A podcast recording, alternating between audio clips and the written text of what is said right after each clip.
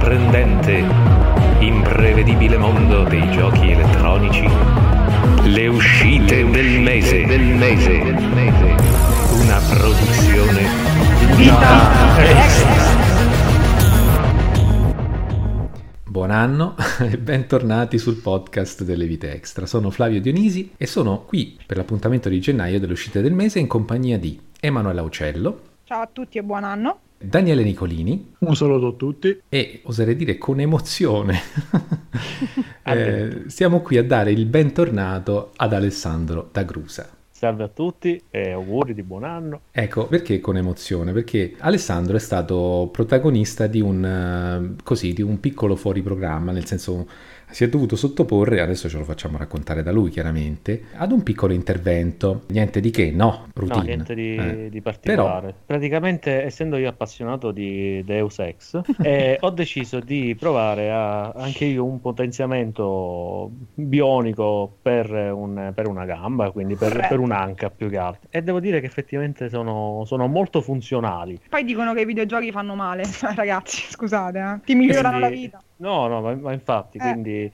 a scelta posso essere adesso, posso cambiare il nome in Denton o in, in Jensen, dipende poi dal, dalla serie che si preferisce della, del, dei giochi Deus Ex. Ma che skill ha sbloccato questa gamba bionica? Eh. Il calcio nel sedere fotonico, quindi questo sarà molto utile con le persone antipatiche. Posso correre velocemente su una gamba sola, però perché l'altra non è potenziata, quindi pazienza. Eh. E, e il salto della corda pure su una gamba sola. Alla, alla Rocky, quello lo posso fare. E comunque, insomma, sei tornato meglio di prima. Sì. Sei potenziato, ecco. Ah, e... Se ve lo state chiedendo, ho avuto praticamente una, eh, una come, aspetta, com'era? Una sostituzione, perché l'ho quasi dimenticato.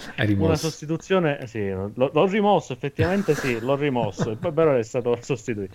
E ho avuto una sostituzione totale dell'anca sinistra per un problema di artrosi, perché comunque a quanto pare i miei anni sono come quelli dei cani, quindi ne ho 34 scritti, ma ne ho moltiplicati per 7, secondo l'osso qua, e, e quindi sono tornato a, a vivere tranquillamente alla grande. Mi sono ripreso subito. Bruciando eh, le tappe. Sì, neanche dopo un mese già avevo buttato via le stampelle. Quindi. E appunto Sto abbiamo passato... Benissimo. Quanti podcast sei mancato? Qual... Insomma, qualche appuntamento ci sei mancato? Un paio, sì. Quindi anche perché insomma poi all'inizio era difficile no? stare seduti tutto quel tempo necessario per il podcast che noi come forse non sapete voi che ci ascoltate così tranquilli e sereni noi passiamo anche 5 ore a registrare puntate fiume non so, adesso non ricordo se era quella di ottobre o novembre, che c'erano 50 titoli da raccontarvi. Grazie al cielo quello di questo mese qui sarà un impegno meno gravoso per tutti. Beh, eh, è uno dei propositi dell'anno quello di snellirci. Eh sì, abbiamo scritto anche alle case di produzione, cioè, insomma, di venirci Basta. incontro. Eh, e di uscire con meno... Di non accalcarsi, no? Esatto. Insomma, mi sembra anche correttezza. Eh. Allora, prima di cominciare questa prima puntata dell'anno, no? Perché ricordiamo che noi siamo sulla breccia con questo format dal settembre del 2016. Che voi eh. ci avreste creduto eh. che saremmo andati avanti così tanto? Non abbiamo saltato sì, un Sì, sì, no, ma quello sì. Eh beh, speriamo di riuscire anche ad andare avanti per tutto il 2018. Poi alla fine la nostra è, una chiacchierata piacevole tra amici, quindi sì. questo aiuta tanto. Facciamo ormai d'abitudine il punto su le uscite del mese precedente, come sono andati i titoli che aspettavamo di più, quelli più chiacchierati. Ma vogliamo fare, un, visto che si tratta della prima puntata del nuovo anno, un rapido giro di opinioni sulle uscite del 2017 in quanto proprio anno?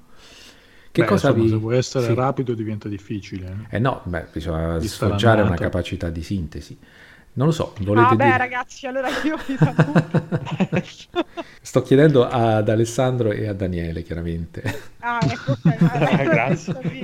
eh, proprio io sono quello che non compra mai i titoli al, al lancio, quindi... Però vabbè, siamo d'accordissimo che il 2017, penso tutti quanti, lo definiamo un anno ricchissimo, proprio... Bellissimo anno, Una sì. cosa pazzesca. Di... Sì. Pieno di tantissime cose. Varietà sì. estrema, sì. Abbiamo acquistato anche varie console, computer nuovi. Tutto io. Abbiamo. Eh, lascia perdere. Stato che anche noi ci siamo difesi. mm. da un punto di vista videoludico e, e, e, mi riferisco a cose uscite nel corso dell'anno perché poi è nostra consuetudine, visto il backlog, recuperare sempre anche giochi usciti negli anni precedenti. Eh sì. Però ho giocato tantissime cose uscite nel 2017, tantissime me ne mancano, ho provato a fare una lista l'altro giorno così per volermi un po' male ed è impressionante e mi ritengo assolutamente soddisfatta su tutti i fronti anche perché ho provato esperienze di, di tipi veramente diversi e, e su uh, diverse piattaforme e credo che come poi mh, magari si, si, evincerà dalle nostre classifiche sì. dalle nostre top cioè ci sarà tanta varietà e anche tanta qualità tant'è che è difficilissimo almeno per quanto mi riguarda tirare un po' le somme brevemente e voi invece? Ma Beh. insomma, io in realtà di giochi usciti nel 2017 non, non ne ho giocati tantissimi, ho, però quelli che mi sono capitati in mano decisamente brillanti perché uno di questi era Persona 5 che mi ha colpito perché francamente di un, un gioco di quella qualità che durasse così tante ore senza stancare mi è capitato veramente di rado e allo stesso modo mi è piaciuto molto Tormented Tides of Numenera, che è un altro gioco che ho avuto modo di giocare di quelli usciti lo scorso anno, che nonostante avesse il peso di una, insomma, di una nome importante dietro, è riuscito comunque a essere un ottimo titolo. E del resto, insomma, poi per il resto credo che un anno in cui il posto in classifiche di top 10 tra intorno al 6 e il settimo posto sono ancora giochi così eccezionali, insomma, vuol sì. dire qualcosa. E tu Ale invece? Oddio, dei titoli del 2017 effettivamente non è che io abbia acquistato molto, però ce ne sono un paio che ho avuto la possibilità di giocare sia per, mh, mm, per la, grazie alle anteprime che ci hanno dato gli sviluppatori anche per le recensioni, eh, sia tramite, tramite, amici, quindi un paio di titoli che voglio citare sono Cuphead, ovviamente, mm-hmm. che ha fatto un successo incredibile, è meritato effettivamente perché è veramente una piccola perla, che è effettivamente bello tosto come, come gioco, eh, ha bisogno di una certa dedizione, però eh, non, non, ti pesa il fatto di dover ripetere sempre le, i livelli per imparare a, a muoverti in essi, eh, anche perché lo stile è, è spettacolare. Quindi mm. non, c- ci perdi le ore a riprovare e non, non, ne senti mai il peso. l'altro invece, l'altra piccola perla che forse è passato un pochettino inosservata, è Black the Fall, che è un, eh. un, un, un platform rompicapo a scorrimento orizzontale in, in una specie di eh, universo distopico sulla un universo distopico comunista, tra l'altro, che è veramente stato un... Intanto si è vista la dedizione da parte degli sviluppatori nel migliorare via via il gioco. Io ogni volta che riaprivo il gioco trovo sempre qualcosa di nuovo. Quindi anche il, dopo aver fatto l'anteprima e il, il, gioco doveva ancora uscire, io trovavo sempre il gioco migliorato, sempre di più. Mm. Eh, sia a livello qualitativo, nel senso semplicemente a livello tecnico, quindi non avevo più il problema del, che il gioco si, si bloccasse o rallentasse in, in certi frangenti, sia a livello proprio di design e di, e di, di enigmi.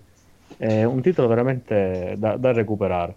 Sì, io aspetto di recuperarlo su Switch, questo per esempio. Va bene, vogliamo cominciare Daniele, sei pronto con eh, la lista? Sì, prontissimo. Eh, la lista inizia il 12 gennaio, abbiamo insomma anche i produttori fanno un po' di festa per il Natale, l'anno nuovo.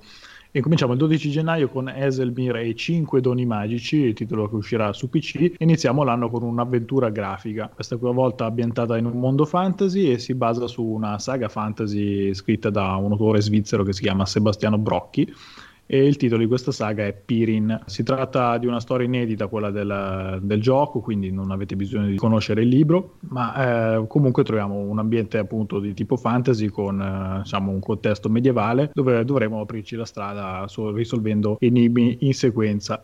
Peculiare di questo gioco è la partecipazione di Angelo Branduardi che uh. parteciperà come voce di uno dei personaggi del gioco. Lo voglio, solo per questo appunto d'acqua che lo cattivo e tu sei malato così credo no? che la, la cosa, la cosa migliore sarebbe stata avere tutto il gioco presentato con, questa canzone con questa canzone esatto. in loop con questa parte della canzone in loop tra l'altro.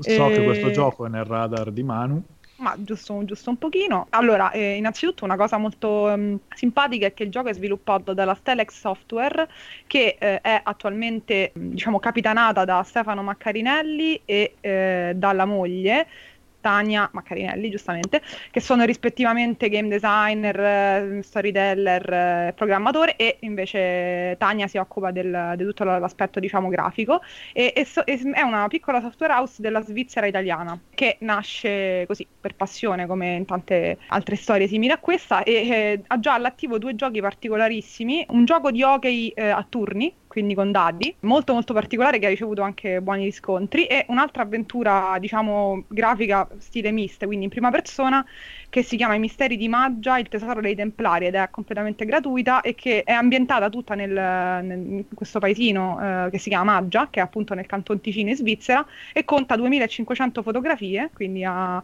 eh, praticamente quasi tutti i vicoli della, della, cittadina sono stati fotografati per, per, proporre degli enigmi, quindi queste schermate eh, con oltre 15 ore di gioco. Perciò insomma già all'attivo due progetti molto interessanti, adesso eh, tenta il salto con questo che è il loro progetto più ambizioso.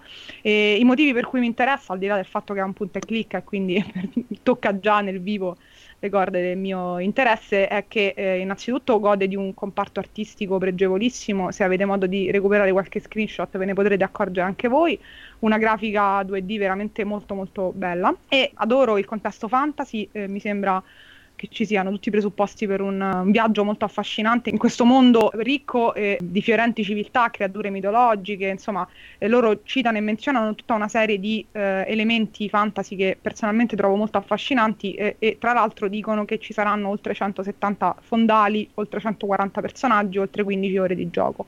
Quindi si tratta di un progetto ambizioso eh, che eh, insomma, vuole rappresentare credo la maturazione diciamo di questa interessante software house c'è una colonna sonora originale avrà anche il parlato in italiano per le sole cutscene quindi oltre alla traduzione dei testi naturalmente e, niente, non fosse altro che per eh, il lavoro e la cura che c'è dietro, che si respira già solo da, da quello che è possibile reperire in rete, insomma, credo che debba essere eh, preso in considerazione soprattutto da chi ama i punti e click. Ma, ma, ma, guarda, io che non sono un grandissimo amante del genere, ti dico, ma incuriosito. Sì, sì. Sarà anche per, per Angelone Branduardi, però. Eh beh, Angelone che canta la pulce d'acqua tutto il tempo. Non escludo, non escludo di, di, di, di, passare per la lista dei desideri di Steam. Molto bene, sono contento. E allora, se siete interessati, trovate la mia, eh, non la tua lista, perché lì c'è da rischiare Ah, no, pensavo che passavi per la mia. no, no, no, la mia, la mia. contenta. Quindi il 12 gennaio trovate Esel Mirai 5 doni magici per PC noi continuiamo invece al 16 gennaio dove troviamo un altro gioco dai ritmi molto compassati che è Inner Space che arriverà su PC, PS4, Switch e Xbox One, quindi su tutte le piattaforme principali e si tratta appunto di un'esperienza rilassante che sembra un po' riprendere quelle, quei titoli dal forte carattere eh, diciamo di, di, di, esperienza di viaggio tipo Journey, Abzu, questi titoli, tipo di titoli. Eh, in questo caso si tratta di un titolo che era nato su Kickstarter, eh, che inizialmente era atteso per il 2015, quindi diciamo, è rimasto un po' un attimo in incubazione. Eh, però adesso è arrivato e ci permette di guidare un mezzo volante dove, con il quale esploreremo degli ambienti suggestivi. Eh, l'obiettivo del gioco è quello di recuperare dei ricordi perduti così da aiutare un archeologo a ricostruire un po' il mondo e salvarlo. Punto forte del gioco è l'estetica, quindi ci auguriamo che l- la varietà di ambientazioni presenti sarà in grado di sostenere tutta l'esperienza di gioco. Il trailer sicuramente diciamo, promette molto bene, vediamo un po' il titolo completo. Anche questo era, era di Manu, giusto? Ma, eh, sì, più che altro mi ha incuriosito il fatto che eh, esca a poca distanza da un altro titolo eh, simile che si chiama Air Memories of Old. Eh, di cui avrò modo di parlare probabilmente nel prossimo podcast del gameplay che eh, registreremo, che è stato rilasciato il 25 ottobre scorso, se non ricordo male, e eh, anche a livello sì. estetico, ma eh, di meccaniche, anche almeno la base diciamo, del gioco, mh, prometteva qualcosa di simile e poi effettivamente ha realizzato qualcosa di simile, quindi questa esperienza basata sul volo. La, ci sono delle differenze evidentemente anche perché in questo inner space si parla di mh, probabilmente un sistema di gioco un po' più sì, eh, minimale, indubbiamente mh, basato principalmente sull'esplorazione, ma un po' più ricco. Eh, leggevo che si possono anche apportare delle modifiche al, insomma, al, veicolo che poi è sia un aereo che un sottomarino, adesso non ho ben capito. Eh, sì, ci sono delle, degli oggetti da, cattura, da, da, da, ottenere così da potenziare da la fusoliera e esatto. poter raggiungere ambienti ulteriori. Esatto, quindi c'è un po' più di complessità. Mi, mi, cioè, mi ha fatto un po' sorridere l'idea che um, titoli particolari, perché poi insomma di titoli basati sul volo ne esistono, ne sono usciti tanti, però di avventure di questo genere non è che ne vediamo tutti i giorni e mi ha fatto sorridere questa coincidenza, il fatto che siano uscite a breve distanza l'uno dall'altro. Questo mi sembra un po' più ambizioso come progetto, ecco, eh, probabilmente un po' più complesso anche come meccaniche, come ambientazione, questa idea del mondo sottosopra, affascinante. Mm, staremo a vedere, sicuramente lo terrò sott'occhio, non per un day one, ma insomma. Non so se si è sentita la colonna sonora in sottofondo. Qualcosa si no. è sentito, sì. Molto bene. Sì, ho sentito. di musica, però non... è stato un secondo che non si è capito. La indovino con una. se siete incuriositi lo trovate il 16 gennaio su PC, PS4, Switch e Xbox One. Tutto. Sempre il 16 gennaio trovate anche Anamorphine, gioco per PC e PlayStation 4 con il supporto alla realtà virtuale. Eh, si tratta di un gioco anche questo un po' particolare, molto, anche questo dei ritmi molto compassati, perché si tratta di un'avventura sostanzialmente narrativa, quasi insomma dovrebbe essere un po' nell'universo dei Walking Simulator. Curiosamente qua lo, diciamo, il fulcro è un po' legato alla malattia mentale, riprendendo un po' temi tipo quelli di Hellblade, eh, con il protagonista che eh, rivive tutta l'evoluzione del rapporto con la moglie ma eh, appunto i problemi mentali del personaggio distorceranno parte di questi ricordi e quindi dovremmo riuscire a, ripercorrere tutta la, la sua vita eh, con questo elemento di fondo. È un gioco appunto non, da cui non potete aspettarvi molta interattività e quindi dobbiamo augurarci che la, la, parte narrativa sia sufficientemente solida da reggere tutta l'esperienza. Questo per esempio è un titolo estremamente curioso, non, non, tanto per quello che hai detto tu, perché voglio dire avventure di questo genere ne sono uscite diverse, anche senza dialoghi come vuole essere questo Anamorphin e senza particolari elementi di gameplay, addirittura gli sviluppatori ci tengono a sottolineare che non c'è eh, il, la, il, com- il, bottone mm, dell'azione, diciamo, non c'è il tasto azione nel gioco, quindi proprio per rimarcare il fatto che fondamentalmente eh, si tratta di un'avventura esplorativa e narrativa. Quello che è curioso è la tematica fondamentalmente perché si parla eh, non solo di un, una persona con uno stress post-traumatico, a quanto ho capito, ma di una persona con uno stress post-traumatico post-traumatico che rivive eh, le fasi della depressione della moglie quindi una storia veramente molto, molto intensa e, e mm, per, per, andare a, a riflettere su, su, come bisogna in quei casi stare vicino a una persona amata. Quindi è una tematica molto, molto profonda, molto forte se vogliamo. E giustamente tu hai citato Hellblade perché eh, del, del, del, passato recente eh, le, da questo punto di vista è sicuramente l'esempio più calzante. Eh, voglio vedere come questo tipo di tematica si, si, rapporta con un gioco che vuole essere comunque surreale, più però... Mh, anche Hellblade a tratti potrebbe risultare surreale. Da questo punto di vista, questo è sicuramente un gioco più dai ritmi più probabilmente compassati, eh, immagino anche con un comparto artistico diametralmente opposto rispetto a quello di Hellblade, anche come temi e toni. È interessante, eh, bisogna vedere, come giustamente dicevi tu, eh, come eh, se eh, poi alla fine le sensazioni, le immagini riusciranno a reggere eh, il peso dell'esperienza. Si tratta di due o tre ore, non di più, da quanto ho capito da un'intervista degli autori sono presenti più finali, quindi c'è anche la possibilità di operare delle scelte e staremo a vedere. Sicuramente è da provare. Eh, io mi sono incuriosito soprattutto anche per il discorso del supporto alla realtà virtuale, ah, anche se sì, sì, da, sì. dalle prime occhiate che sono riuscito a dargli mi sembra un, un supporto un po' pigro, nel senso che si tratta mm. veramente mm. di una trasposizione esatta del gioco da... Quale quale. Mm, mm, mm. esatto è un gioco che appunto ha poca interattività, quindi insomma anche nella realtà virtuale il fatto di avere gli oggetti a portata di mano e, e averli sostanzialmente come se non esistessero perché non puoi prenderli è una cosa che un, un po' stranisce più che nel, diciamo, nel gioco classico. Sì, questo lo immagino, però credo che in questo caso la, il, il, visore eh, dia quel qualcosa in più al, um, all'immersione, no? al sentirsi nei panni di questa persona, in dei panni che sono molto scomodi, quindi forse il, la volontà è quella di, di far sentire proprio questa, questo disagio, di farlo percepire al giocatore, che è anche una scelta abbastanza coraggiosa se vogliamo, perché insomma siamo ormai abituati a giochi che trattano tematiche scomode e, e forti, però provarlo in, sulla realtà virtuale, quindi proprio sulla propria pelle a maggior ragione, non lo so, eh, io sono incu- cioè, sarei incuriosita, avendo la realtà virtuale sicuramente l'avrei recuperato per il visore. Purtroppo... Mm, Purtroppo così non, non è. ce l'hai.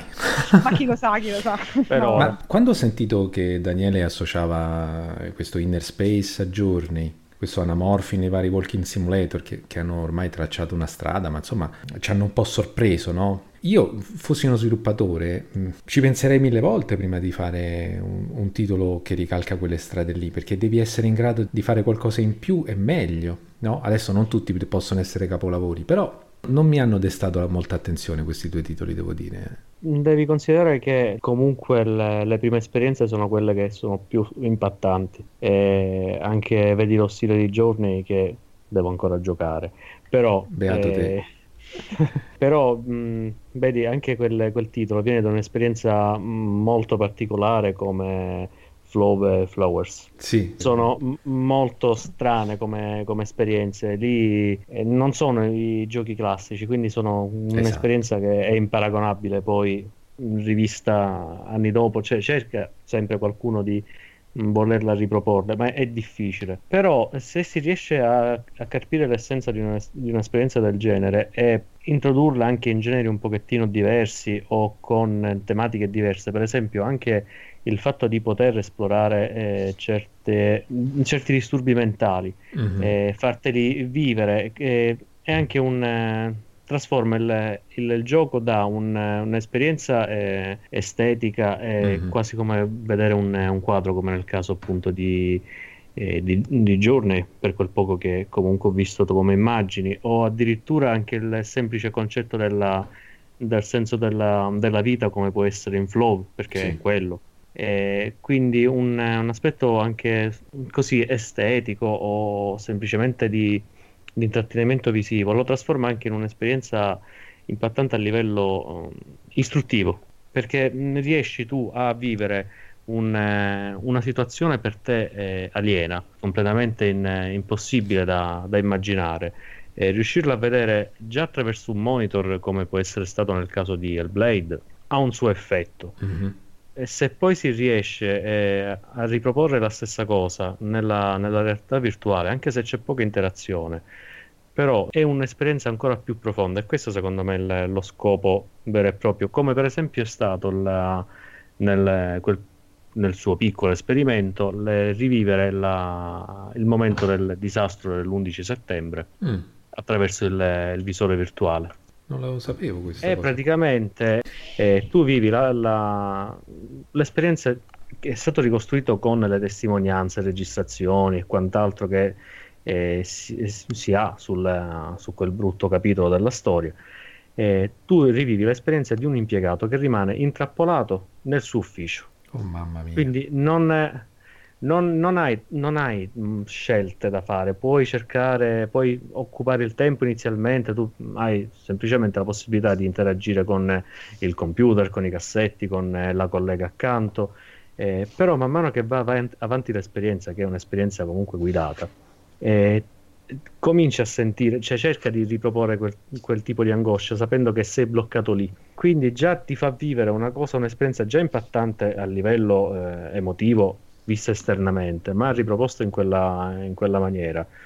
Eh, è un'esperienza molto particolare che va al di là del, del gioco. Il gioco è semplicemente un, uno strumento per, per poi altre finalità. Quindi tu dici la ricchezza di questo tipo di esperienze sta nel fatto che lo spettro no, delle situazioni mentali in cui ti possono calare è, è talmente vasto che quindi basta attingere a quella varietà per creare una situazione di gioco sempre interessante. Sì, lo puoi sfruttare per tante cose. Mm. È un, un'esperienza eh, istruttiva più che, che ludica. Mm-hmm. Eh, è un qualcosa che ti. perché il videogioco stesso non è. cioè il gioco, il gioco in sé può essere un, un momento di intrattenimento così eh, divertente e basta, ma può essere anche un, un modo per un, un, intrattenimento anche istruttivo. Eh, alla fine il, il, gioco rientra in tutte queste categorie. Sì. Eh, quindi perché non vederlo anche da questo punto di vista un pochettino forse più, eh, più pesante dal lato, di, dal lato emotivo, sì. però che ti lascia comunque un, un qualcosa dentro. Quindi se si riesce a riproporre, a ripercorrere la strada delle, delle, esperienze innovative come sono state Journey o Flow in, in questa chiave anche, eh, e se, se, si riesce appunto ad avere un prodotto effettivamente valido che riesca a tenerti partecipe, eh, perché no? E voi la pensate come Ale?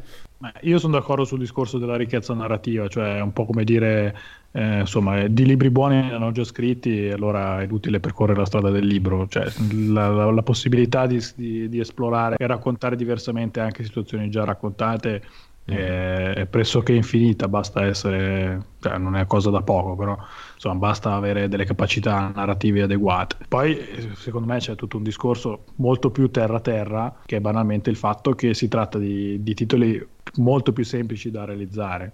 Certo. Quindi magari un, un, piccolo studio con un piccolo budget poca esperienza, realizzare un, un, un, walking simulator dove appunto non devi prevedere particolare interattività, l'avventura è abbastanza sui binari, quindi è abbastanza facile anche da, da progettare. Eh, è un progetto che è alla portata magari di, di, chi si avvicina per la prima volta allo sviluppo dei, dei videogiochi e pertanto è anche un, un percorso più semplice per, per, entrare in questo mondo.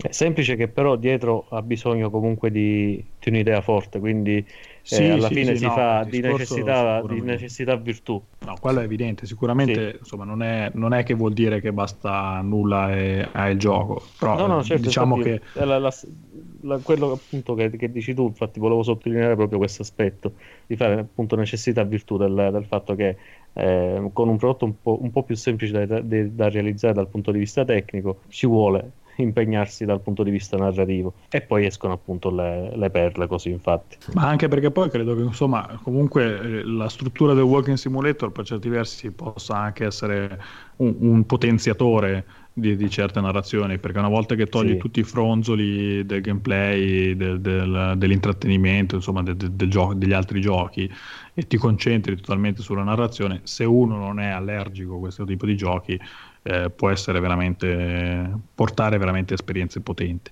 Sì, poi è perfetta per eh, la realtà virtuale perché i ritmi sono appunto compassati, le, eh, si fa molto eh, affidamento sulla, sull'ambientazione, sulla spettacolarità dell'ambientazione, quindi sull'immersività de- della stessa ambientazione, quindi cosa meglio di un, di un caschetto virtuale per questo. Io quest'anno ho giocato almeno due, io li chiamerò simulatori di passeggiate anche se non mi piace, lo sapete, fra i più sorprendenti. Ma per noi è un complimento. Eh, io non ci riesco purtroppo a considerarlo così. Comunque, vabbè. E ne ho giocati due usciti quest'anno fra i più sorprendenti che, che abbia provato, che sono What Remains of Edith Finch e Tacoma. Entrambi a tutti gli effetti avventure narrative con gameplay abbastanza minimali, però entrambi capaci di sorprendere con delle trovate a livello narrativo soprattutto di ambientazione, ma anche a livello poi di, di interazione, perché eh, anche il genere dei walking simulator in realtà è un calderone che racchiude esperienze minimalissime in cui bisogna solo guardarsi intorno e esperienze già un po' più complesse. Quindi in realtà ci sta quello che dici e comincia ad essere un genere sovraffollato, per cui è ovvio che subentri questo, questo senso di stanca per dire oddio, eh, un altro. Però è anche vero che eh, le potenzialità, anche a livello di, di novità e di, mh, mm, sì, di, innovazione, ci sono e sono ancora tante. Certo, eh, va detto che Tacoma e, e What Remains of Edith Finch non sono l'opera di uno studio alla prima esperienza, insomma, eh, tutt'altro, ecco, anche se non stiamo parlando di studi con pluriennale esperienza nello sviluppo di AAA, ma lo stesso Hellblade non lo definirei assolutamente un simulatore di passeggiate perché ha elementi di gameplay mm, più complessi, c'è anche una componente hack slash, però in realtà se vogliamo è un discorso un po' complesso, però mh, mm, potrebbe alla lontana essere riferito a questo tipo di genere perché è un gioco in cui la narrativa prevale in maniera preponderante, quindi in realtà secondo me è sempre difficile poi generalizzare su, su un determinato genere. Certo è che un titolo come Anamorphin, ad esempio, è niente di nulla di nuovo così nelle premesse. Questo sì, su questo hai perfettamente ragione. Ed è un titolo che assolutamente non punta a creare nuovi tipi di interazione, mi sembra che gli sviluppatori l'abbiano assolutamente chiarito. Però io credo che ancora ci sia molto da dire su questo fronte in realtà. Vabbè, se non vi abbiamo spaventato con i discorsi su Walking Simulator, trovate Anamorphing per PC o PlayStation 4 con supporto a PlayStation VR il 16 gennaio. Noi continuiamo al 18 gennaio dove troviamo Digimon Story Cyber Slot Hackers Memory PS4, uno dei titoli che piacciono a Flavio per la loro lunghezza e capacità di sintesi, diciamo. Si tratta in realtà del seguito di Digimon Story Cyber Slot, un piacevole, una piacevole sorpresa per gli amanti di, di questa serie e anche dei giochi di ruolo giapponesi in generale. Si trattava di un gioco longevo con tanti Digimon da catturare e questo secondo capitolo va a migliorare tutte quelle caratteristiche che erano cardine della, del primo capitolo, offrendo più Digimon eh, una nuova storia e sostanzialmente più o meno le stesse meccaniche con qualche ritocco eh, per quanto riguarda il gameplay. La struttura è quindi quella di un JRPG, eh, JRPG classico turni che interesserà appunto gli appassionati di Digimon ma potrebbe anche incuriosire gli amanti del genere di JRPG in generale. Non so se qualcuno di voi è incuriosito. È incuriosito Fra? Qualcuno a caso? Vediamo un po' se salta fuori no, qualcuno. Ma state aspettando me. Io ho il problema di non conoscere nulla dei Digimon, quindi sono un po' tagliata fuori da questa, da questa situazione. Un... Non saprei. Ho sentito ben parlare del, del, capitolo precedente, però, molto. Tanto di arriva- da arrivare a considerare di fare un tentativo, anche se, ripeto, non ho mai seguito la serie in nessun modo, ma non credo che sia una discriminante particolare, insomma. No, se come per mm. eh, i titoli dei Pokémon non, non penso. Sì, qualcuno ti maledirebbe per questo parallelo, però sì, non sto Eh, vabbè. eh beh, viene naturale, dai, viene spontaneo. Così da Poi, ignoranti. Questo è un titolo esclusivo a PS4, se non sbaglio. Secondo me sì. Manu in questo momento vuole avere per le mani lo Switch il più possibile. Quindi... Eh, fra un po' ci arriviamo a questo eh, discorso. Eh, eh, fra un po' eh. ci arriviamo con un grande tradimento che ho perpetrato ai danni di mamma Sony. Che ormai ti avrà tolto il saluto, quindi Probabile. probabilmente non ti vorrà dare Digimon Story Cyber Slot Hackers Memory per PlayStation 4 il 18 gennaio. Sempre il 18 gennaio per PC e Xbox One invece arriva Full Metal Furies, un gioco sviluppato da Cellar Door Games, un nome che magari non potrebbe non dire tantissimo e più, ma in realtà si tratta di un team che ha realizzato l'ottimo Rogue Legacy, un roguelike appunto che era piuttosto originale grazie a questa meccanica che permetteva di eh, passare, avviare una nuova partita ad ogni nostra morte con il successore eh, del nostro personaggio. Con Full Metal Furies eh, passiamo di genere, entriamo nell'universo dei giochi di ruolo e qui però la, l'accento è posto sulla cooperativa a quattro giocatori. Quindi ci troviamo insieme a combattere insieme ai nostri amici, la, la cooperativa potrà essere sia in locale sia che online e il gioco volendo può anche essere giocato in solitaria.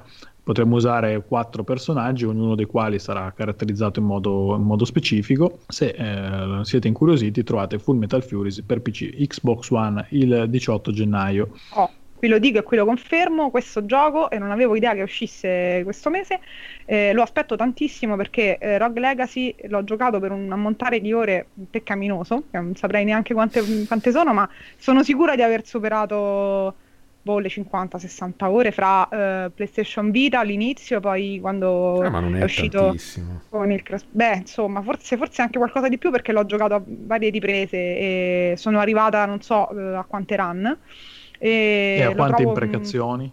quelle all'inizio si sono sprecate, poi sono andate via via scend- eh, insomma, calando fino poi a riprendere perché ogni nuova partita eh, ha eh, un livello di difficoltà maggiore. Secondo me è un titolo eccezionale sotto tantissimi punti di vista. Loro sono veramente molto bravi nel rendere un'atmosfera innanzitutto fra il serio, eh, anche l'epico e, e il ridicolo assoluto, perché come diceva giustamente Daniele, in Rogue Legacy si potevano impersonare i, i discendenti del personaggio scegliendo fra una rosa di tre eh, di cui ognuno aveva una particolarità genetica, eh, par- non lo so, ad esempio c'era quello che imprecava, quello che vedeva solo in bianco e nero, quello eh, enorme, quello piccolissimo, c'erano tutti tratti particolarissimi che cambiavano il gameplay, ma anche davano un che di ridicolo diciamo, a tutta la situazione, nonostante si esplorasse questo castello irto di pericoli. Qui eh, cambiamo genere, ma secondo me mh, l'impronta diciamo, è, è sempre quella, la grafica sempre una grafica molto retro. E la cosa interessantissima che leggevo è che il gioco è pensato per la cooperativa ed è una cooperativa effettiva, per cui insomma si tratta di rianimare i, i compagni caduti, di, di, cooperare perché poi ogni personaggio ha una propria classe e eh, i nemici possono essere inizialmente affrontati solo da un determinato personaggio per rompere una, de- una barriera, diciamo, che li avvolge, quindi c'è veramente da coordinarsi e anche da, da realizzare delle combo insieme, quindi de- degli attacchi insieme. Eh, ma eh, la cosa che leggevo, adesso non so poi effettivamente come, come si svilupperà, ah, giocando da soli è comunque necessario in un certo senso simulare una sorta di cooperativa da soli, quindi controllare un personaggio. sì, esatto. Eh, sì. Cos'è Manuel eh, Samuel? Eh, esattamente, una cosa del tipo Manuel Samuel. E niente, io eh, cioè, loro, con loro ci metto la mano sul fuoco che sicuramente sarà un titolo fuori, sopra le righe fuori dal comune. Eh, lo recupererò sicuramente per giocarlo in cooperativa perché con Rogue Legacy hanno, mi hanno catturato il cuore. Assolutamente andate a dare uno sguardo, ma soprattutto recuperate Rogue Legacy qualora non l'aveste già fatto. Credo che l'abbia anche dato il plus nel no, corso del tempo. Sì, sì, sì, esatto. Sì. mi ribello. Sbagli. Allora verrai punito il 23 gennaio con un altro gioco di ruolo giapponese, in questo caso si tratta di Lost Sphere, Dai, ah, titolo per PC, PlayStation eh. 4 e Switch. Vi regalo se ci riesco eh... anche un po' di sottofondo musicale, va. Switch. Allora, con Lost Sphere eh, si tratta di un lavoro di Tokyo RPG Factory, eh, un lavoro di, degli autori di eh, Am Setsuna, un gioco che abbiamo la nostra mano ha recensito per le pagine di Marziani con il pad It era un titolo valido che magari non faceva gridare al, al capolavoro, ma eh, che puntava fortissimo su, quella, su nostalgia canaglia. Eh, perché riprendeva a piene mani da quelli che erano i GDR classici, guardando in particolar modo a titoli come Chrono Trigger. Lo Sphere segue lo stesso percorso, vuole essere un po' un ritorno di questi giochi di ruolo classici. In questo caso ci troveremo a combattere per riuscire anche qui a ricostruire il mondo dei ricordi eh, frammentati, dato che il protagonista può riuscire a, a ricostruire e ritrovare i ricordi perduti. Non aspettatevi un gioco dalla grafica eccezionale perché la produzione è ai livelli estetici di un titolo più o meno PlayStation 1, però insomma se, se amate i giochi di ruolo giapponesi questo sicuramente non sarà un ostacolo per, per gradirne. Sappiate anche che se volete provarlo è disponibile una demo per, che vi consente di provare un paio di missioni così da farvi un'idea di come funzionerà il gioco completo. Preparatevi perché come avete potuto sentire forse la colonna sonora è strappa lacrime. Ma eh, non ho dubbi era... su in proposito. Cioè, era leggermente anche la colonna sonora era un po' frammentata. Quindi ecco, sarà da recuperare anche quello. Ma eh, venendo da IM Setsuna non ho dubbi che la colonna sonora sarà super strappalacrime come anche il gioco tra l'altro. Che tra ehm, l'altro Setsuna, avevi scritto tu, voleva dire Cos'è, tristezza, no? Madonna. No, Setsuna no, voleva non mi ricordo più. Iniziamo bene l'anno oggi, giocando qualcosa... a tristezza infinita. Dolore, tristezza. Ecco, ah, appunto. Manco una sola, e... dolore e tristezza. E tristezza, sì, entrambe le cose, a seconda dei momenti. Vabbè, non c'è neanche da dire che io questo gioco lo aspetto, anche perché appunto ho apprezzato I Am Setsuna e siamo lì, più o meno, secondo me, come, vabbè, al di là del genere, naturalmente, come impostazione questo, questo Lost Sphere promette un'esperienza un po' più ricca da un punto di vista anche narrativo. Setsuna aveva una storia molto, molto bella e a mio modo di vedere anche molto coraggiosa per i toni, perché ave- era un po' privo di tutte quelle siparietti comici di cui di solito i JRPG sono disseminati e che a me cominciano ad andare un po' stretti perché sto invecchiando da questo punto di vista qua, è evidente. Però questo Lost Sphere eh, promette ma scusa, di... Scusa Manu, ma è un titolo che comunque diciamo, spingere l'acceleratore sulla tristezza e eh, lo so, ma non c'è mai fine, un siparietto comico ogni tanto. Eh, ma non c'è fi- No, sì, vanno bene i siparietti comici, però faccio l'esempio di Tales of Berseria che eh, mi è piaciuto, ma mi ha anche un po' deluso per certi versi. Ha un'atmosfera Beh, forse il più cupo della serie, a un certo punto, da un certo punto in poi dell'avventura, all'inizio parte veramente molto serio, cupo, insomma, da un certo punto in poi tornano quei sibarietti comici insistenti.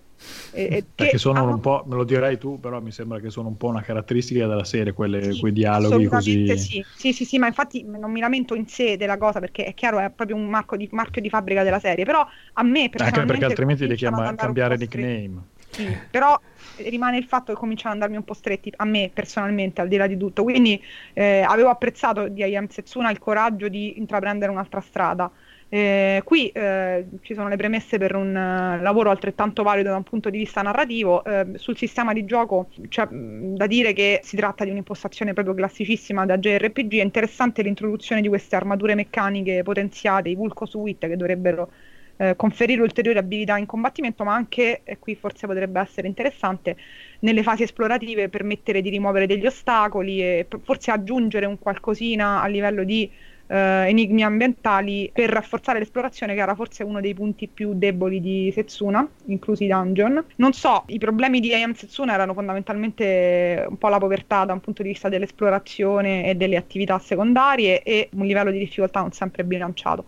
Qui non so se il discorso cambierà. Per quanto mi riguarda, ho deciso di dargli fiducia, tant'è che l'ho già preordinato per Switch eh, quindi tra- tradendo bassamente Mamma Sony perché vorrei gustarmi questo tipo di esperienza mh, in portatività. Però per chi, per chi invece insomma, eh, rimane dubbioso o provate la demo oppure andatevi a recuperare che si trova adesso a prezzi più contenuti a Yam Setsuna e fatevi un'idea del lavoro di questo studio che secondo me eh, merita parecchio. Io la demo l'ho provata. Ah, ecco, vedi. allora devo dire che mh, la, non c- credo sia una buona idea giocarlo su Switch anche perché probabilmente eh, fa una più bella figura sullo schermo. giusto sì, sì infatti. Perché visto su un televisore diciamo di casa la grafica è veramente povera. Povera per, sì, l'amor sì. De- per l'amor del cielo su un gioco di ruolo giapponese appunto non è un, un grandissimo problema però insomma diciamo che stride un po' nel 2017-18 mm, mm, mm, eh, vedere questo livello di, di, grafica. Ma strano poi perché altri... Setsuna era bellissimo da vedere, no? Ma guarda, secondo me esteticamente era molto bello, però tecnicamente povero, le ambientazioni poi erano spoglie, c'era l'escamotaggio della neve che, mm-hmm. che fondamentalmente un pochino da questo punto di vista alleggeriva perché eh, coprire tutto di neve aiutava, no? Eh, queste macchie di colore che sono molto suggestive però era abbastanza ripetitivo come ambientazioni e da un punto mm. di vista tecnico un po' povero. Però qui a Perché... vedere uno, scher- uno screenshot. Qua, qua sono, eh. andati, sono, andati, oltre, nel eh. senso che. Eh, Secondo me sono sotto da un punto di no, vista. No, no, ma con, con l'escamotage. Ah, perché, perché c'è la nebbia, ci sono i punti bianchi. No, i, i, punti dove non, non, c'è il ricordo che va ritrovato sono totalmente bianchi, quindi sì, è sì, proprio sì, un buco bianco. Sì, eh, eh il Devo discorso dire che, è che probabilmente so, dalla io... demo eh, il, il, discorso è un po' cambiato, nel senso che credo che abbiano un pochino sistemato qualcosina. Guarda, non lo so, quello che posso dirti è che eh, non so io, anche perché poi dopo insomma un gioco di ruolo ha generalmente una monte, un monte ore abbastanza importante e quindi la demo è un, veramente uno spicchio. Sì, tra l'altro hanno commesso l'errore di prendere una fase avanzata del gioco in cui non spiegano, da quanto ho capito, non spiegano nulla del, del contesto giustamente e ci si ritrova un po' così. Sì, eh, quello, quello, è un problema e l'altro problema è che quella fase sembra un po' sempliciotta. Mm, mm, mm, mm sì, l'ho, l'ho, letta questa cosa. Infatti non l'ho provata apposta per evitare di, di, di deprimermi, insomma, perché voglio crederci. ci ho pensato io, non preoccuparti. No, ma, ma io voglio crederci, voglio crederci perché... Cancella il preordine secondo me siamo su, su quei livelli lì e, e può andare. Mm, tecnicamente si poteva fare qualcosa di più, indubbiamente. Per questo, a maggior ragione, lo recupero per Switch perché tanto lo giocherò quasi tutto in portatilità e forse sarà più clemente lo schermo un po' più piccolo de, da questo punto di vista. Sì, lo scopriremo. Questo, il... questo eh, tipo scusa. di grafica ne, ne guadagna dal, dallo mm. schermetto, cioè schermetto, comunque uno schermo piuttosto grande, però... Schermo, però insomma non è un televisore. Però guadagnano i titoli su questo tipo di mm. display. Lo scopriremo il 23 gennaio uh, con Lost Sphere per PC, PlayStation 4 e Switch. Sempre lo stesso giorno, il 23 gennaio, troviamo anche Iconoclast, titolo per PC, PS4 e PS Vita. Un titolo indie dalla grafica pixelosa, come mancano di rado nella nostra rubrica. In questo caso si tratta di un platform adventure dove guidiamo Robin, una meccanica, che eh, deve riuscire a ribaltare, a combattere contro gli ordini religiosi che cercano di governare il mondo.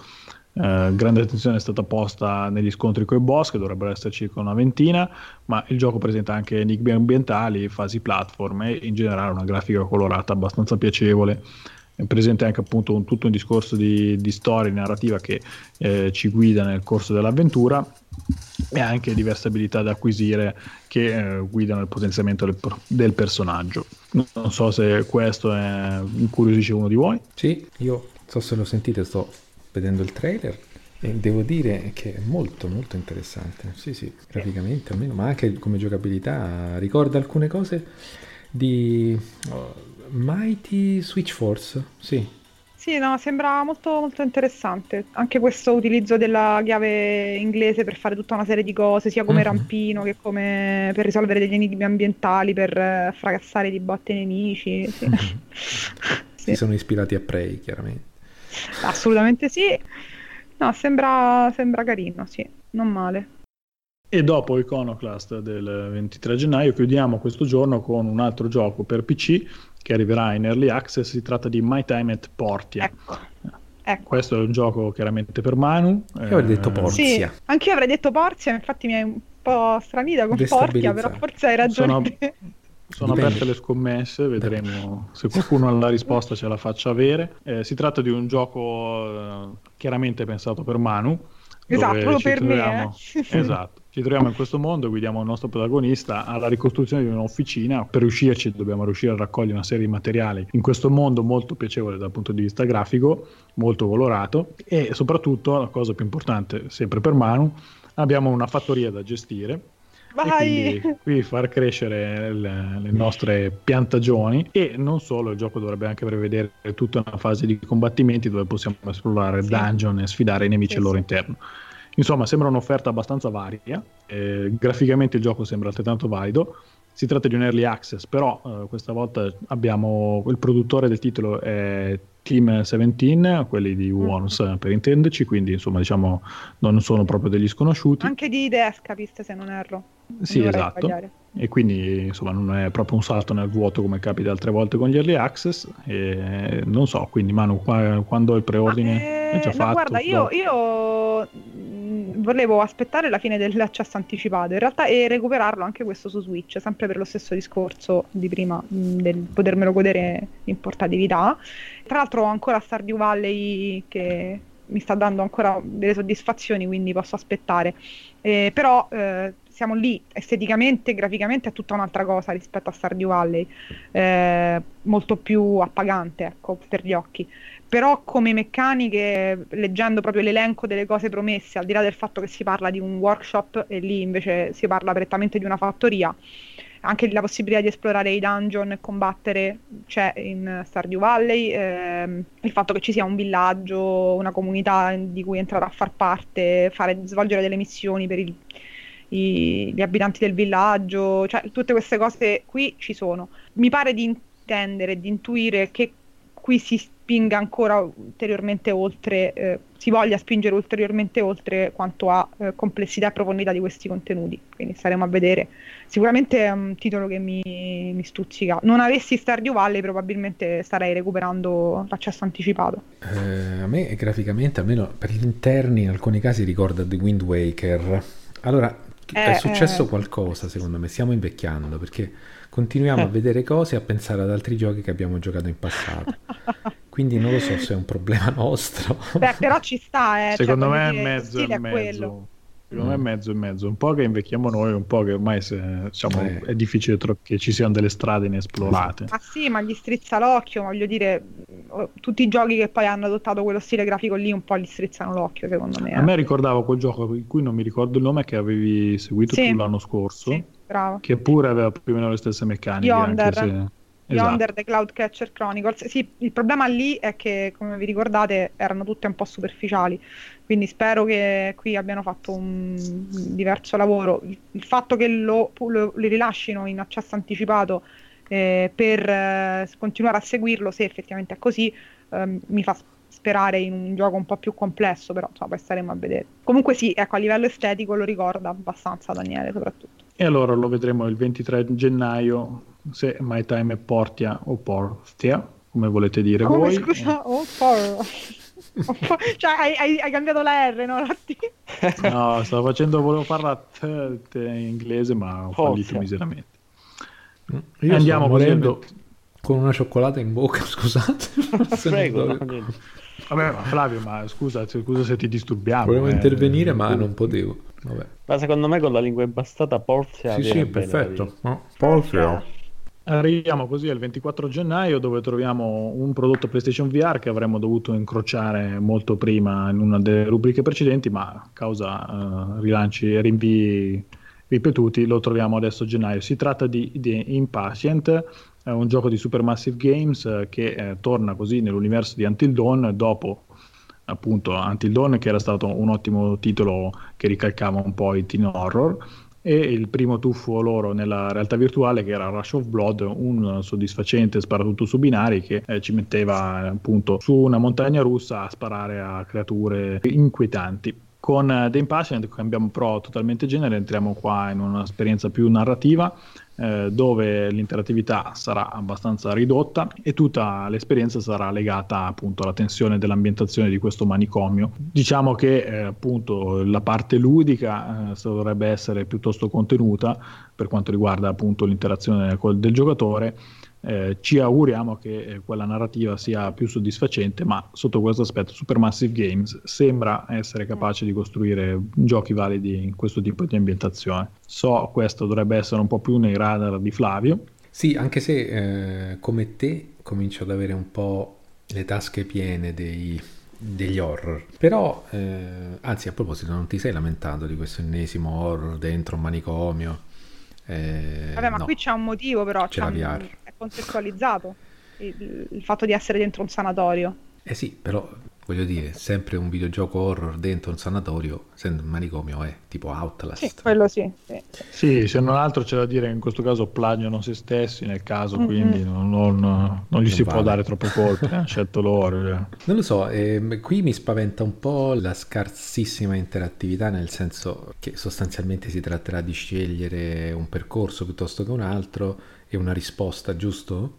Anche mm. Esatto, sì, almeno per quello che, che, è stato detto fino adesso si tratta, cioè l- l- l'interattività del giocatore è soprattutto legata a questo tipo di scelte che permettono di in teoria di prendere una strada piuttosto che un'altra alla storia. Sì, quello che mi incuriosisce, vabbè, sarà l'aspetto diciamo esplorativo, sicuramente, e poi il fatto che comunque viene presentata come una operazione piuttosto in, in gran spolvero da un punto di vista tecnico, cioè loro sostengono di creare un mondo al di sopra no, degli standard a cui siamo stati abituati dal caschetto VR, almeno in teoria. Non so se anche a te ti risulta che ci siano queste promesse di grande pulizia grafica. Sì, anche se insomma nutro qualche dubbio perché ecco. eh, di, diciamo che appunto sappiamo tutti i limiti tecnici a cui costring- costringe la VR per, appunto, per reggere l'impatto con la realtà virtuale. Quindi non so adesso, o sono dei geni della programmazione per cui hanno trovato mm. soluzioni mm. a cui non ha pensato ancora nessuno, oppure ecco, immagino che per io, quanto valido eh, rimarrà io... sulla, diciamo, sulla falsa riga di quelli che sono i migliori giochi attualmente in commercio già. Io voglio sperare che anche per la realtà virtuale, per il caschetto di realtà virtuale, valga un po' la legge degli hardware, no? che quando si lancia una console i primi due anni, il primo anno, i primi due anni, mm. Eh, gli sviluppatori devono prenderci le misure e poi dopo abbiamo visto cosa sono stati in grado di fare anche con uh, hardware meno performanti alla fine della, della vita delle, delle console, no? se, se, pensiamo a PS3. Eh, sì, sì. Quindi ecco, magari anche qui col passare del tempo aumentando. Ma questo lo vedo, lo vedo possibilissimo Ah, tra l'altro The Impatient credo che sia appunto essendo un ambiente chiuso, uh-huh. eh, guidato, sicuramente avrà più possibilità di, di, spingere sull'acceleratore. Quindi sì, devo essere sincero, io qui, anche perché non ho avuto il coraggio di giocare a Resident Evil 7, quindi questo tipo di esperienze non è che mi facciano particolare gola, però qui sono proprio, come ogni tanto diciamo, sono proprio superficiale, no? E, e, e, il mio interesse, la mia curiosità è proprio sul lato tecnico, voglio vedere che cosa sono in grado di fare. Questo sicuramente non giustificherà l'acquisto, mi farò un po' di giri sulle varie recensioni. Ecco. Ma eh, domanda, l'hai giocato Until Dawn? Non ricordo. No, ho giocato Rush of Blood. Cioè le, allora, le... consiglio così, proprio spassionato, se hai tempo e modo, tanto è un gioco breve, prima di recuperare questo, visto che non penso che farai dei one, forse Quanto sì. È breve? Quanto eh, è breve? Ma io penso che sulle Una 8 ore, io... ma anche 7-8.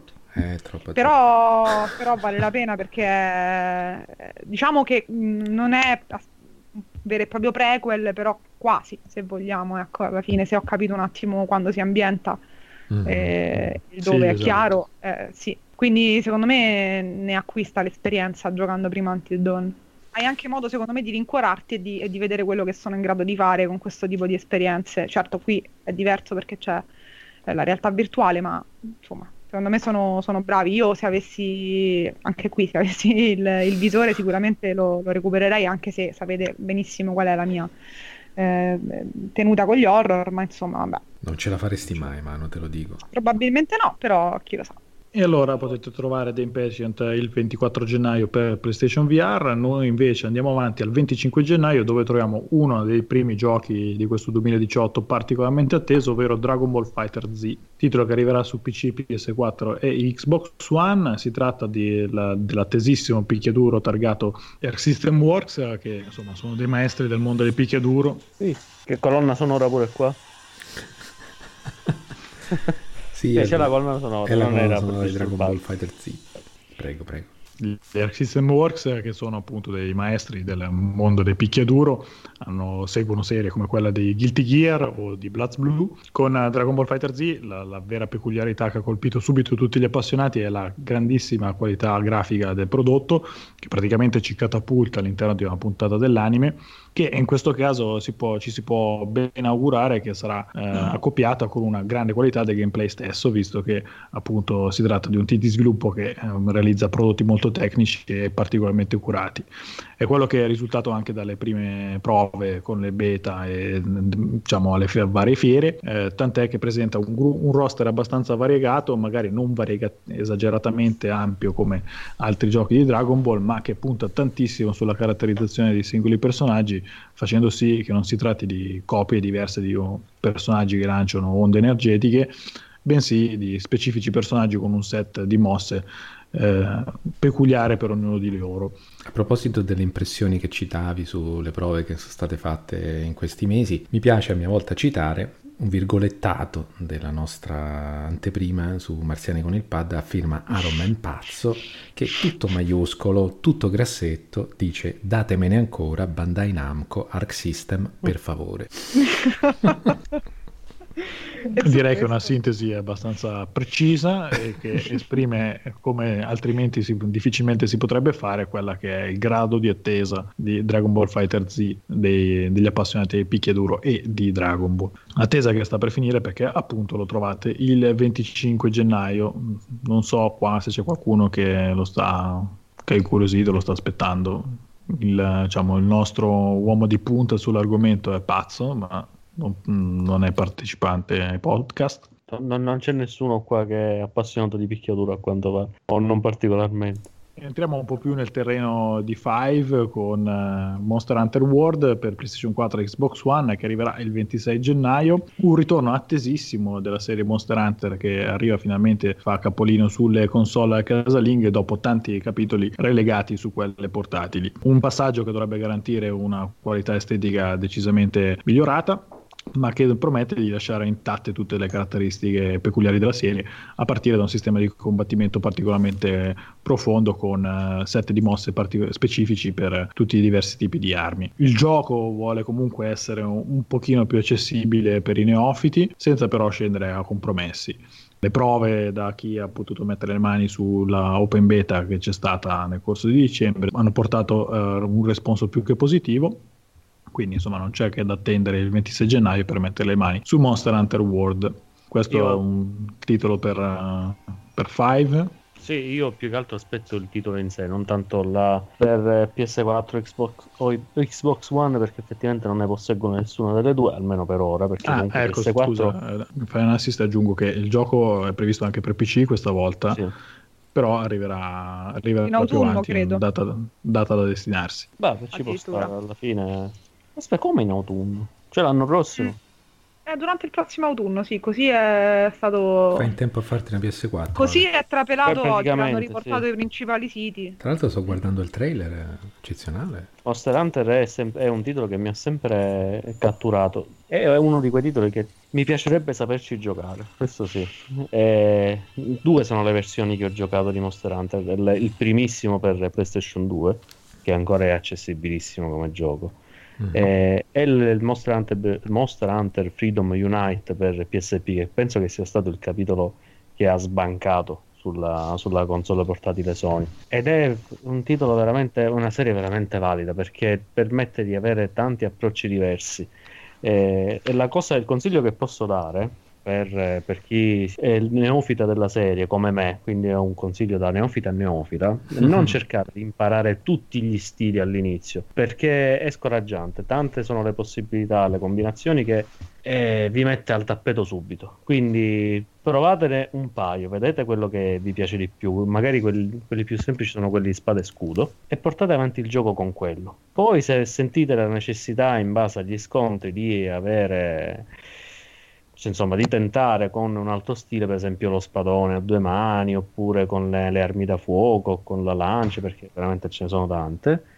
E allora fate qualche esperimento, perché altrimenti se, se avete la, la, l'ambizione di imparare subito tutti gli stili, state sicuri che il gioco lo prendete e lo posate. Ma comunque Perché... non, puoi, non, puoi, essere neofita, questo è un consiglio troppo saggio, tu ti fingi neofita. Sì, neofita di che io sono neofita. eh, che ne ho imparato a mie spese. Mm. Ne ho imparato a mie spese perché l'ho trovato molto più godibile quando in non ricordo in quale altro dei tanti tentativi di riprendere il gioco ho detto no, basta, riprendo uno stile solo e mi alleno con quello e mi godo il gioco con quello ed è stata veramente un'esperienza stupenda. È un titolo abbastanza leggero anche dalle, dai toni abbastanza leggeri, eh, nonostante si vada a caccia, però è molto divertente anche con eh, gli aiutanti gatti che sono molto in stile giapponese. Però va giocato in cooperativa questo, no? È quasi d'obbligo, o no? Sì, sì, è, è fruibile anche da, da soli, eh, anche perché almeno non so, questo qui pen, penso anche nel World perché ormai una volta che sono stati inseriti i gattini, chiamiamoli così, eh, che ti permettono di avere un, un aiuto nel, nel, combattimento, puoi affrontare gli scontri da solo. Nella beta si poteva, sì. Eh, allora, sì, ma l'ideale comunque è avere un gruppo di amici con cui organizzarsi, ognuno con una classe differente di, di cacciatore per poter eh, avere l'esperienza più completa. Quindi, insomma, se non volete aspettare la versione PC, potete giocare a Monster Hunter World PlayStation 4 e Xbox One il 26 gennaio. Sempre il 26 gennaio troviamo Railway Empire per PC che devo dire un po' mio malgrado perché in realtà non avevo tantissime alternative questo mese è il mio ma no. anche no mi incuriosisce, oh. dobbiamo andare a vedere. Ma eh, allora, eh, qua appunto la, premessa è che non credo che sia un, un gioco ma scusa, pessimo. Ma gestionale, che fai? Dai un ma anche non gestionale. Non c'è di treni, cioè stai dando un ma anche no, ma stiamo scherzando. La questione è che, non so se voi ve lo ricordate, però credo che negli ultimi sei mesi di aver incrociato almeno altri tre giochi dedicati speci- in modo specifico ai treni. Mm. Eh, anche qui ritorniamo al discorso di prima. Eh abbiamo già visto, abbiamo, eh, non c'è niente di nuovo. Sempre la nostra eh sì, però un conto è il, gestio- cioè, il, il genere gestionale, eh, puoi darmi tante cose diverse, no? eh, farmene 3-4 di fila eh, sullo stesso esatto tema, insomma, diciamo che è un po', un po', ridondante. Poi, nello specifico, questo Railway Empire in realtà non mi sembra neanche un gioco pessimo, quindi insomma, se vi esatto. interessa il genere eh, e vi piace l'argomento, tenetelo sicuramente d'occhio perché Railway Empire ci consente di gestire un'intera rete ferroviaria e dobbiamo anche costruire gli edifici, occuparci della manutenzione e nello stesso tempo dobbiamo gareggiare sulle compagnie rivali e talvolta il gioco consente di ricorrere a misure estreme come il sabotaggio o lo spionaggio. Tutto questo negli eh. Stati Uniti del Far West, 1870. Esatto, esatto. Eh, sì. Voglio dire, di questo. Inoltre c'è anche un albero tecnologico che guida lo sviluppo della, della nostra compagnia di treni. Insomma, in realtà il gioco potrebbe essere assolutamente validissimo, però messo la premessa numero uno era che appunto questo mese le alternative non sono tantissime per scegliere il ma no quindi insomma diciamo che in modo ma anche no molto personale era legato soprattutto al fatto che ci siamo ritrovati un condensato di, di gestionare i treni nel raggio di qualche mese. Mettiamo un'altra regola del podcast, non si può dare il ma anche no ad uno dei pochissimi, rarissimi titoli che sono interfacciati e sottotitolati in italiano. Siccome eh, questo allora titolo diventa complicata, eh, questa, no, eh no, non concordo con la regola. Eh no, perché sono pochissimi ormai quelli che hanno l'interfaccia e i sottotitoli in italiano. Beh, li rispetto. Mosche però, bianche, non... mosche bianche. Non è sufficiente. Bene, ci ho provato. Eh, comunque, insomma, appunto, il gioco in realtà dovrebbe essere, potrebbe essere assolutamente valido e lo trovate Railway Empire per PC il 26 gennaio. Chiudiamo il mese, almeno quelli eh, di cui sappiamo una data. Sì, siamo praticamente in ah. fondo, oltre insomma, al recap finale con gli altri titoli. Il 30 gennaio con Dissidia Final Fantasy NT per PlayStation 4. Si tratta del nuovo capitolo della serie Dissidia, uno spin-off eh, di Final Fantasy che ha avuto il suo esordio su PlayStation Portable, dove erano stati pubblicati due Dissidia. In realtà il secondo era un più una sorta di espansione del primo, che ci consentiva sostanzialmente di eh, avviare degli scontri tra i personaggi della longeva serie di Square. Ma così ci trovavamo portable? La PSP, ah, per, la PSP. per chi non ha la memoria corta non assecondare questa cioè, ignoranza, anche se vogliamo. Vabbè, ma eh, io insomma, l'anzianità a un certo punto bisogna... Carità, per... ecco, questo mi piace come discorso. Su quello sono d'accordo. Quindi, insomma, nella serie di Sidia ci troviamo a vivere scontri tra i buoni e i cattivi principali di tutti i capitoli della serie Final Fantasy, quindi potevamo per esempio vedere Sephiroth che combatteva contro Squall o Tidus eh, contro eh, Kefka e cose di questo genere. In eh, Final Fantasy NT ritroviamo lo stesso concept con 28 combattenti selezionabili più altri promessi in uh, via DLC. Il gioco sembra comunque, insomma, se amate Final Fantasy è abbastanza una, una scommessa sicura, visto che insomma il discorso fanservice eh, è bello che è servito quello che probabilmente l'unica cosa che è stata un po' sottolineata nel corso del, delle prime prove è intanto un bilanciamento non perfetto con alcuni personaggi che sembrano decisamente più performanti di altri, oltre al fatto che l'interfaccia e il gioco in sé nelle battaglie 3 contro 3 può diventare un po' troppo caotico. Abbiamo chiuso i giochi, insomma gli appuntamenti fissati con i giochi di gennaio ma abbiamo in realtà un appuntamento ancora da definire che è quello con The Red Strings Club PC. Eh, si tratta di un gioco che chi ha sentito l'ultimo podcast avevo proprio citato tra gli avvistamenti. Ah, io l'ho sentito, e... sì, sì, sì, sì, c'era, c'era, è vero. Eh, mi fa piacere che almeno tu ci hai ascoltato. L'unico ascoltatore. Il gioco è sviluppato da The Construct Team, autori di un altro titolo indie abbastanza eh, che ha avuto un discreto successo su Steam che era Gods Will Be Watching e lo sviluppatore il produttore è eh, Devolver Digital che insomma diciamo che non ha bisogno di presentazioni soprattutto quando si parla in ambito di titoli indipendenti. Come avevo detto nel corso de- dell'ultimo podcast eh, la cosa migliore per farsi un'idea di questo titolo è guardare un trailer e capire subito che la pill de- della sua resa pixelosa di un ambiente cyberpunk è decisamente riuscita. Il gioco eh, si imposta sostanzialmente come un'avventura narrativa con toni un po' da thriller e quindi insomma gli ingredienti per essere un, un prodotto riuscito ci sono tutti. Vedremo appunto col titolo completo se saprà mantenere le aspettative. Oh, qui ci sarebbero un paio di cose da dire. La prima è che Gods Will Be Watching è uno dei giochi più particolari che abbia avuto il piacere di provare. Eh, si tratta di un, un punta e clicca che però in realtà non, non ha... Eh, non mantiene quelli che sono i, soliti ritmi compassati dei punta e clicca, ma anzi catapulta il giocatore in tutta una serie di situazioni abbastanza tese e adrenaliniche, se vogliamo, e c'è tutta un po' una componente di sostanzialmente di strategia quasi, bisogna gestire queste situazioni ad alto rischio, fare delle scelte che avranno delle conseguenze abbastanza importanti e, e che poi saranno sottoposte appunto al giudizio del, degli dei fondamentalmente come, come recita il titolo. È molto molto particolare e tra l'altro adesso con i saldi di Steam stavo controllando è disponibile a 2,24 euro, quindi se qualcuno vuole fare un giro per vedere come lavorano potrebbe essere una buona occasione. Invece di questo Red String eh, Club, giusto? Ho sbagliato? The Red Strings Club, eh, Red sì. Strings Club mi ha colpito, al di là di quello che dicevi tu, eh, gli elementi, mi hanno colpito gli elementi di gameplay che si, sono scritti nella pagina Steam. Si parla di eh, psycho- psychological bartending, per cui appunto bisognerà preparare dei cocktail per, eh, diciamo, irretire questi clienti del bar e, e scucirgli delle informazioni. E poi eh, di eh, realizzare degli impianti genetici ad alta tecnologia con cui, mh, mm, non lo so, modificare i, i, i capoccia fondamentalmente di questa corporazione che si chiama Supercontinent e che vuole eliminare appunto il, la depressione, il male, la cattiveria, la rabbia dalla società e poi fingersi eh, vocal corporate espionage per fare delle telefonate fingendosi appunto qualcun altro e in questo modo eh, portare avanti, cioè sabotare l'operato di questa corporazione. Quindi mi ha molto divertita leggere questi elementi di gameplay perché mi sembra tutto fuorché un'esperienza convenzionale, ecco. da provare sicuramente. Se vi abbiano incuriosito, insomma, questo The Red Strings Club dovrebbe arrivare nel corso di gennaio, la data però è ancora da definire. Poi, come abbiamo fatto gli scorsi mesi, eh, abbiamo una lista di cose che releghiamo in fondo al podcast in una breve sintesi. Prendi un bel respiro. Prendo un bel respiro, questa volta è un po' più lunga.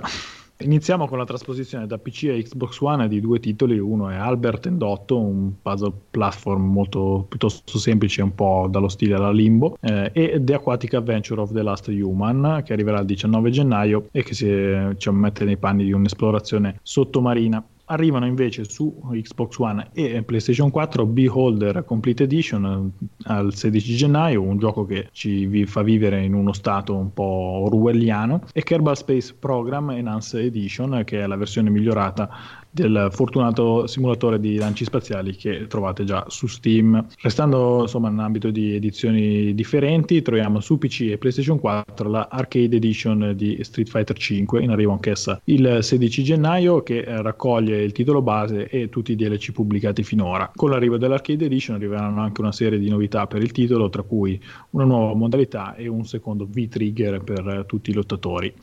Abbiamo anche dei DLC in arrivo per alcuni titoli di punta degli ultimi mesi. Uno è Assassin's Creed Origins, il titolo dell'espansione è The Hidden Ones, che amplia la storia e aumenta il level cap del personaggio. E eh, Total War Warhammer 2, The Rise of the Tomb King, eh, il 23 gennaio, che eh, appunto va a ampliare il strategico di Creative Assembly chiude questo gruppo Call of Duty World War II The Resistance con quattro nuove mappe per PlayStation 4 e poi le altre, per le altre piattaforme arriveranno più avanti. Passano invece da console a PC Gnog, un puzzle game molto interessante, Like Tracer, un, un platform per realtà virtuale, e Hidden Dragon Legend, che, che è un action già proposto su PlayStation 4, dove però non ha raccolto recensioni particolarmente positive.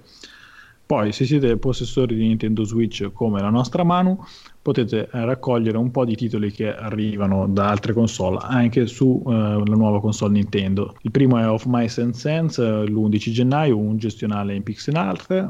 Poi abbiamo The Escapist 2 l'11 gennaio.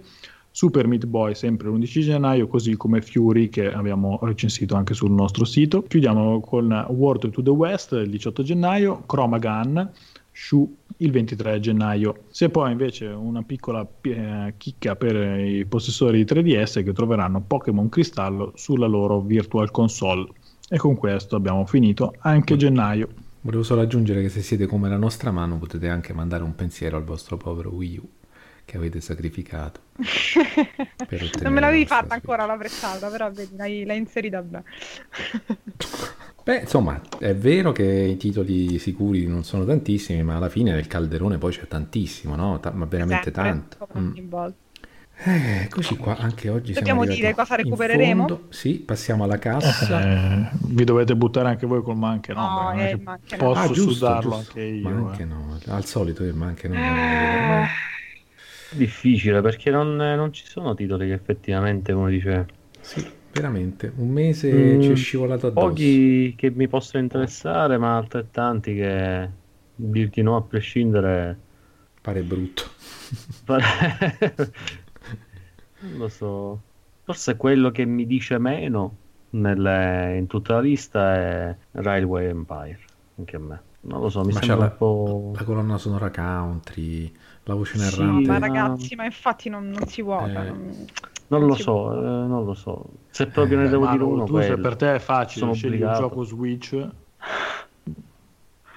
No, io in realtà sono in super difficoltà perché non ce, n'è, non ce n'è uno a cui darei il ma anche no. Se vogliamo intendere il ma anche no come il gioco che meno mi interessa eh sì. questo mese, sì, sì, senza quello... niente di... Eh, direi quello sui Digimon per il motivo che dicevo prima, nel senso non, non mi attira un gioco mi sui Digimon nello specifico, Anch'io. ma solo per questo, banalmente perché in realtà sono sicura che sarà molto valido.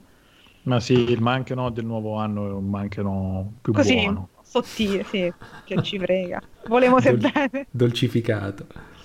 Ma anche volemo se bene. Okay. E invece cosa recuperiamo? Eh sì, infatti, passiamo e Quindi io tutto meno che i Digimon, non è vero. no, io beh... niente, ma niente, ma virtualmente. Virtualmente sempre Monster Hunter. Virtualmente però. realmente io sicuramente recupererò Eselmir e i 5 doni magici e eh, lo Sphere che ho già preordinato, quindi è già cosa fatta. Poi cioè, ci sono insomma, gli altri che ho menzionato che mi interessano, però questi due probabilmente li recupererò nel corso del mese. Daniele? Ma eh, intanto io prenderò insomma a suo tempo, però recupererò Dissidia Final Fantasy perché il solo fatto che c'è Final Fantasy nel nome me lo vendono anche Facilissimo, se fosse sì. un pezzo di carta usato. Ricordiamo a conferma di questa cosa che hai appena detto che ti sei pure accattato il gioco di pesca in pesca. Final Fantasy. Eh sì, questa è la dimostrazione più palese che eh finché sì. ci mettono questo nome dentro possono vendermi meno tutto. Poi mi interessa The Red Strings Club come avevo suggerito nel, nell'altro podcast poi in realtà insomma ci sono diversi titoli in questo, in questo, elenco che mi incuriosiscono anche se non li spetto con un'attesa spasmodica come appunto Monster Hunter o Dragon Ball o appunto The Impatient giusto per la curiosità del VR. Oltre a, tra l'altro allo Sphere che insomma JRPG non fa mai male. Eh mamma mia. Non fa mai male. Eh. Non lo so, io ragazzi mi sa che mi butto su Iconoclast questo mese e mi piacerebbe Mm-mm. giocarlo su PS Vita addirittura. Mm. E però devo dire che eh, sentirvi parlare di Eselmir mi ha anche molto incuriosito. E poi, eh, no, è impatient, sempre aspettando magari di vedere come è accolto da pubblico e critica. E allora, visto che siamo all'inizio dell'anno, come consuetudine uno dovrebbe esprimere un desiderio e un proposito per un fioretto per il nuovo anno. Quali sono i nostri dal punto ah, di vista videoludico? Cosa. Il fioretto?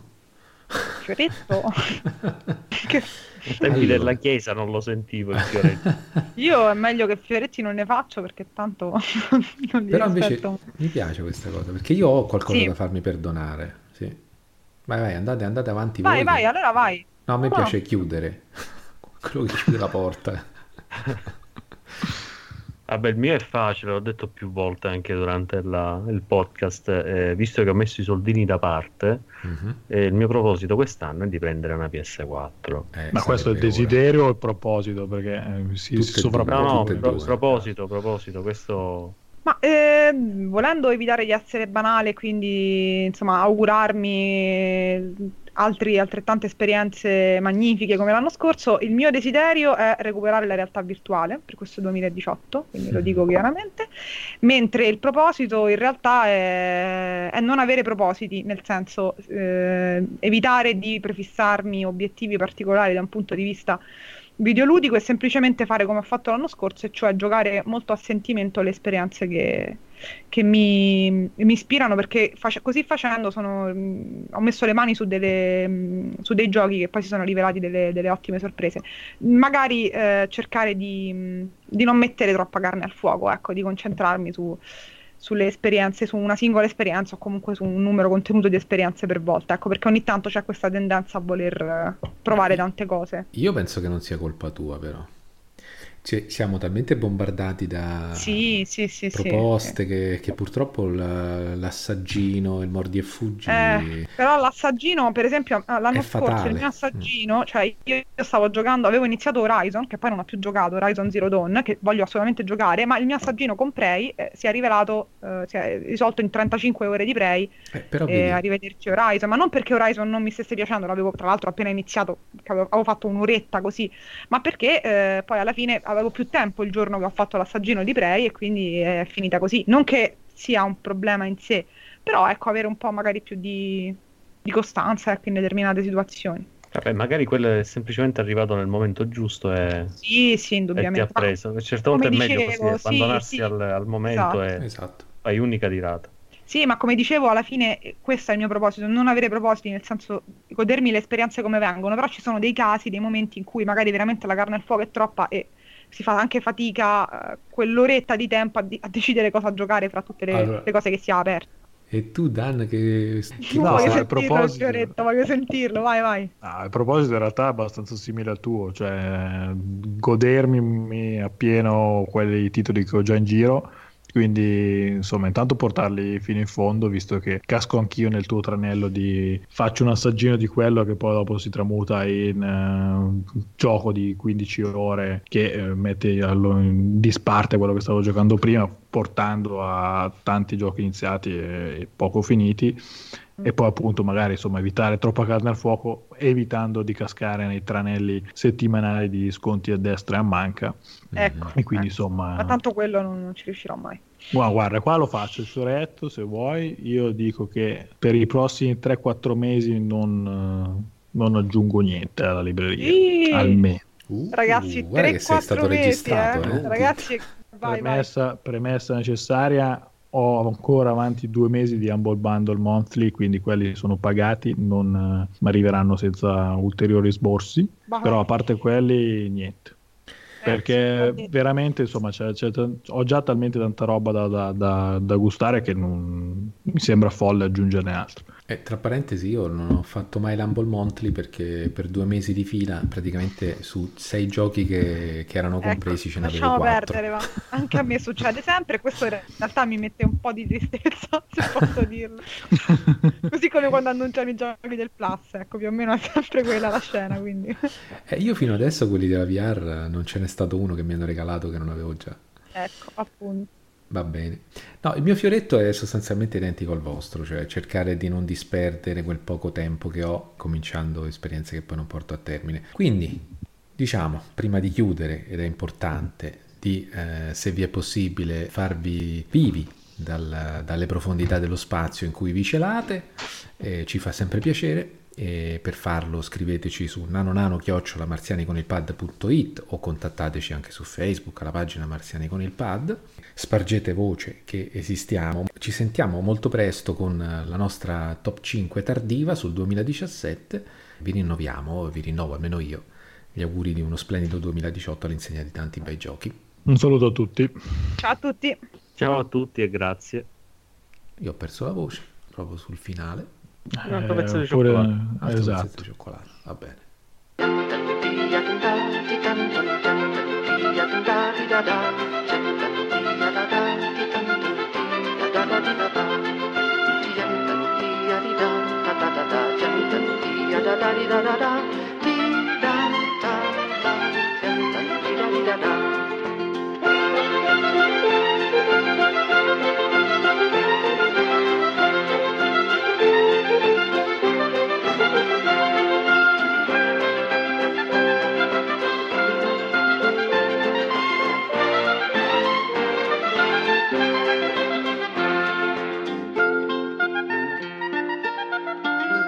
La pulce d'acqua che l'ombra ti rubò e tu ora sei malato e la mosca d'autunno che hai schiacciato non ti perdonerà.